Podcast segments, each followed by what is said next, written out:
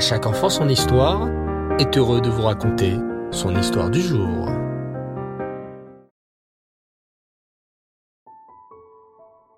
Bonsoir les enfants et Reftov, j'espère que tout le monde va bien.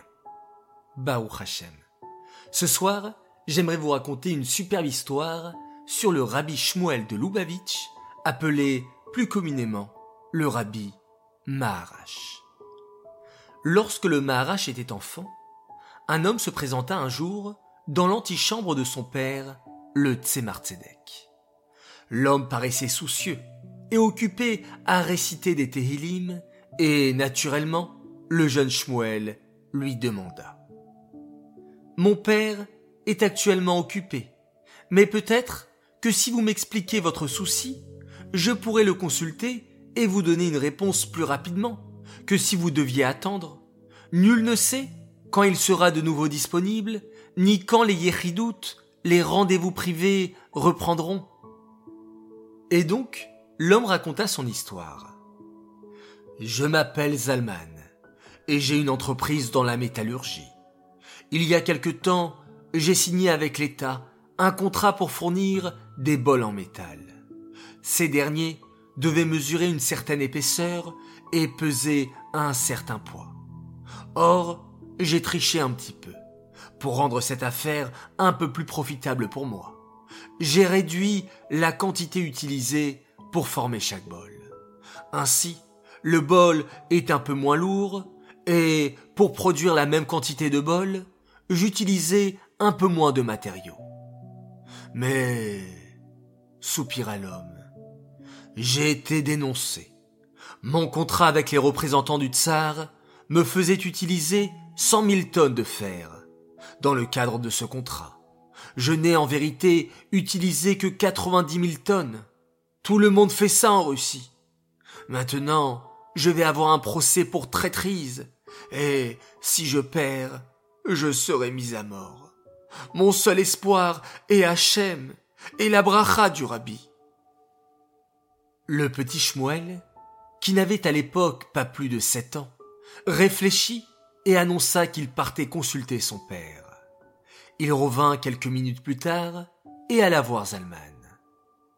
Voyez-vous le monsieur dans le coin, assis, récitant les Télim Il lui manque mille roubles pour le mariage de sa fille.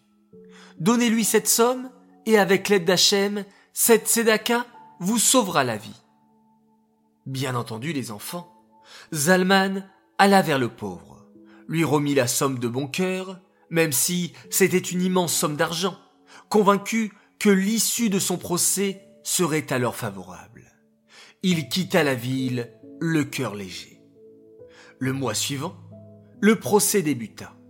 Zalman était confiant. Le rabbi avait donné sa bracha, il avait donné la tzedaka, et suivant les instructions du tzemar tzedek, tout irait bien, Bezrat Hashem. Mais le juge, un homme au regard sévère le regarda après avoir lu le chef d'accusation. Monsieur, je vois que l'accusation est très grave. Vous savez que ces bols servent à nourrir les soldats de l'armée russe lorsqu'elles partent en guerre. Oui, répondit Zalman. Vous savez donc qu'en faisant des produits de moins bonne qualité que prévu, c'est l'armée de notre pays que vous rendez plus faible. Oui, oui, répondit encore Zalman. Que par conséquent, s'il s'avère que ces accusations sont vraies, vous avez trahi notre Russie, Sa Majesté le Tsar, et encouré la peine de mort. Oui, répondit Zalman, mal à l'aise, qui commençait à se sentir un petit peu anxieux. Très bien, dit le juge. Le seul moyen de voir si la quantité de fer utilisée a été fraudée est de peser tous les bols que vous avez livrés à l'armée. Qu'il en soit ainsi, qu'on m'établisse un rapport mentionnant le poids total de fer livré par Zalman à l'armée russe. Nous pourrons seulement à ce moment-là juger en toute transparence s'il a ou non tenté de frauder. Le procureur, celui qui était là pour soutenir les accusations, prit alors la parole. Votre honneur. Vous savez que ces bols ont été expédiés aux quatre coins de la Russie. Que les ramener ici coûterait une fortune et prendrait du temps. Je vous ai produit des témoignages écrits de témoins ayant eu entre les mains certains lots, garantissant que le poids des bols fournis par Zalman n'était pas le bon. Monsieur le procureur, répondit le juge, je suis le juge, et j'insiste sur ce point. Je ne peux pas rendre de jugement, en mon âme et conscience, tant que ces bols n'ont pas été pesés. Qu'il soit fait selon ma demande, le plus rapidement possible.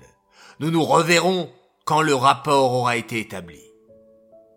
Zalman, en entendant cela, se sentit défaillir. Il savait depuis le début que ces bols étaient plus légers qu'ils n'auraient dû l'être. En les pesant, le juge s'en rendrait vite compte. C'était sa fin assurée. Il ne comprenait pas pourtant. Il avait reçu la bracha du Tzemar Tzedek, telle que son jeune fils la lui avait transmise, et il avait donné la tzedaka de bon cœur comme demandé. Cela prit plusieurs semaines d'organiser les convois, de rassembler les bols, de les peser et de les additionner. Finalement, une fois tout ce travail achevé, une nouvelle audience fut organisée. Zalman s'y rendit, terrorisé. Il savait sa fin proche. Il manquait beaucoup de métal pour pouvoir prétendre à une simple erreur. Et de toute façon, à quoi bon mentir? Le juge se leva, lut le rapport, puis la parole. Zalman, je lis ce rapport. Vous deviez fournir cent mille tonnes de fer à l'armée russe. Or, vous avez fourni cent vingt mille tonnes. Zalman, vous êtes un patriote et méritez des louanges. Rares sont les commerçants se comportant de la sorte. Vous êtes déclaré innocent et toutes les accusations sont levées. Zalman était atterré, mais joyeux, louant intérieurement Hachem. Comment une telle erreur pouvait s'être insérée dans les mesures? C'était un véritable miracle. Une fois remis de ses émotions, Zalman retourna chez son rabbi pour lui raconter le miracle dont il avait bénéficié et le remercier de son aide et de ses conseils. Cette fois-ci, il fut rapidement introduit dans le bureau du Tzemar Tzedek. Il raconta son histoire au rabbi, qui l'écouta intrigué. En effet, il n'avait pas souvenir de cette histoire, ni d'avoir donné conseil ou bénédiction à un problème pareil. Mais votre fils, Shmuel, m'a dit que... Le Tzemar Tzedek appela alors son fils Shmuel et lui demanda de lui expliquer ce qu'il s'était passé. Ce dernier avoua qu'il avait pris cette initiative de son propre chef. Mais, l'interrogea son père, comment as-tu décidé de donner une telle bracha? Comment savais-tu que cela fonctionnerait? C'est simple, répondit le jeune garçon. J'ai vu tout le poids de l'argent donné en tzedaka à ce pauvre qui devait marier sa fille.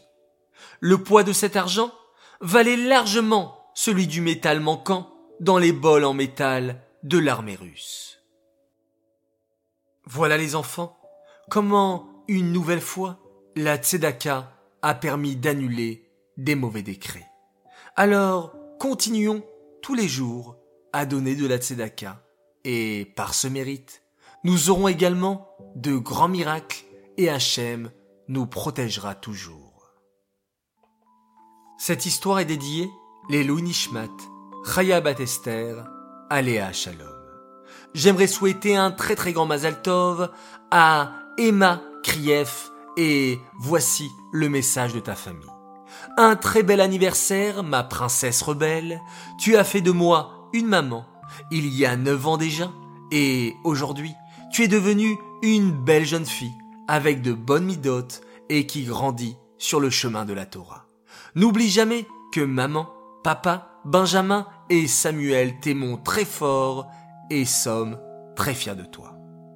J'aimerais également souhaiter un immense Mazal Tov à l'occasion de la Bar Mitzvah de Aryeh Cohen. Enfin, troisième Mazaltov et cette fois-ci pour une naissance, la naissance de la belle princesse Sarah Esther Farjan. Les enfants, je vous dis à tous très bonne nuit, Laila Tov, faites de très jolis rêves, on se retrouve demain matin, encore et toujours pour la mitzvah du Rambam, et avant de se quitter, nous allons compter le Homer d'hier soir et d'aujourd'hui. Nous sommes au trentième jour de l'Homer, alors répétons ensemble Hayom, Sheloshim Yom, Shehem, Arba Shavuot, Ushneyamim, la Homer. Ce qui fait quatre semaines et deux jours. Bravo les enfants encore pour cette belle mitzvah faite ensemble, celle du conte du Homer.